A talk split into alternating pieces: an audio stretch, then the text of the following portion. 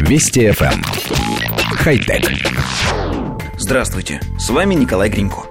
Если бы матушка природа могла подавать в суд на инженеров, использующих ее изобретения, человечество лишилось бы огромного количества разработок, включая подводные лодки, самолеты и прямоходящих роботов.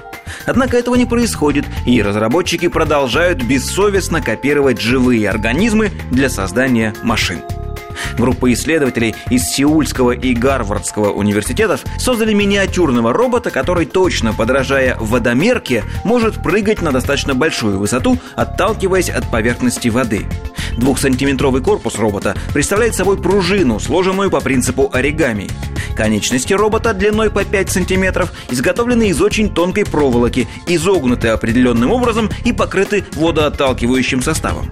Спущенная пружина заставляет конечности робота совершать движения, точно повторяющие движение водомерки в момент прыжка, и в результате этого робот прыгает на высоту до 15 сантиметров. К сожалению, после того, как робот подпрыгнет, его движение становится полностью неконтролируемым, и он редко приземляется назад на конечности. В скором времени инженеры планируют построить робота, который сможет не только прыгать, но и перемещаться по поверхности воды.